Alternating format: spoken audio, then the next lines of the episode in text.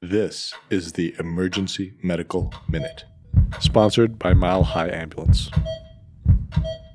All right, well, good evening, everybody. This is going to be a little medical minute on diverticulitis, not always the most exciting subject, but talk about some changes potentially in its management. So, classically, we see people with diverticulitis, we diagnose it on CT scan, and we send them home with antibiotics as long as there's no complications like a bowel obstruction or any abscess. But the treatment's almost always antibiotics. And there's been some question kind of over the last couple of years of whether these patients actually need antibiotics, whether it's a real infection or it's just inflammation. And there's been a couple of studies that have looked at this. They've had some cool names, like one of them was the Diablo study, and there was another cool one recently called the Dynamo study. And the interesting thing, or the good thing about this recent study, is that it actually took regular emergency department patients and discharged them from the emergency department and either gave them antibiotics or no antibiotics, and checked to see if people with antibiotics did any better or if they did worse if they didn't get the antibiotics. The things they looked at were kind of readmission, and there was no difference whether you got antibiotics or not, whether you needed to be admitted to the hospital. There was no difference on whether you had to come back to the emergency department, and there was no difference in pain control or whether you got surgery.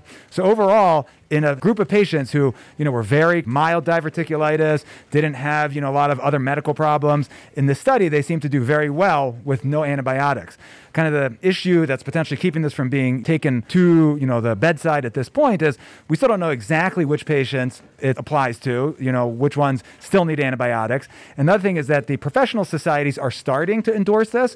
There's like a World Surgical Society, the American College of Colorectal Surgeons has approved this or recommended it, but things like GI societies and emergency medicine societies haven't quite gotten on board yet. But I think in the next couple of years, hopefully a couple more studies, we'll figure out which patients it's safe in, and maybe one less group of patients that needs antibiotics would be a good thing. Thanks. We'd like to thank our sponsor, Health One Continental Division, and Swedish Medical Center for their financial contributions to the EMM. Donations from them and listeners like you make it possible for us to fulfill our mission of producing and spreading free medical education to the masses. If you enjoy our show, please consider making a one-time or recurring donation to help cover our operational costs and keep the EMM awesome. Click on the link in our show notes to make a donation. Thank you for listening. Hey EMM, it's Mason here to tell you about an exciting new opportunity we are offering.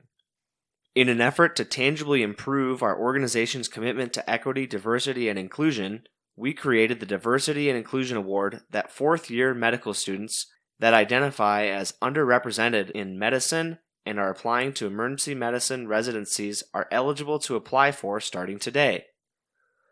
We understand that the cost of applying to residency adds up, and we want to do what we can to ease that financial burden. We are extending 3 $200 awards to selected individuals following a blinded review of all applications.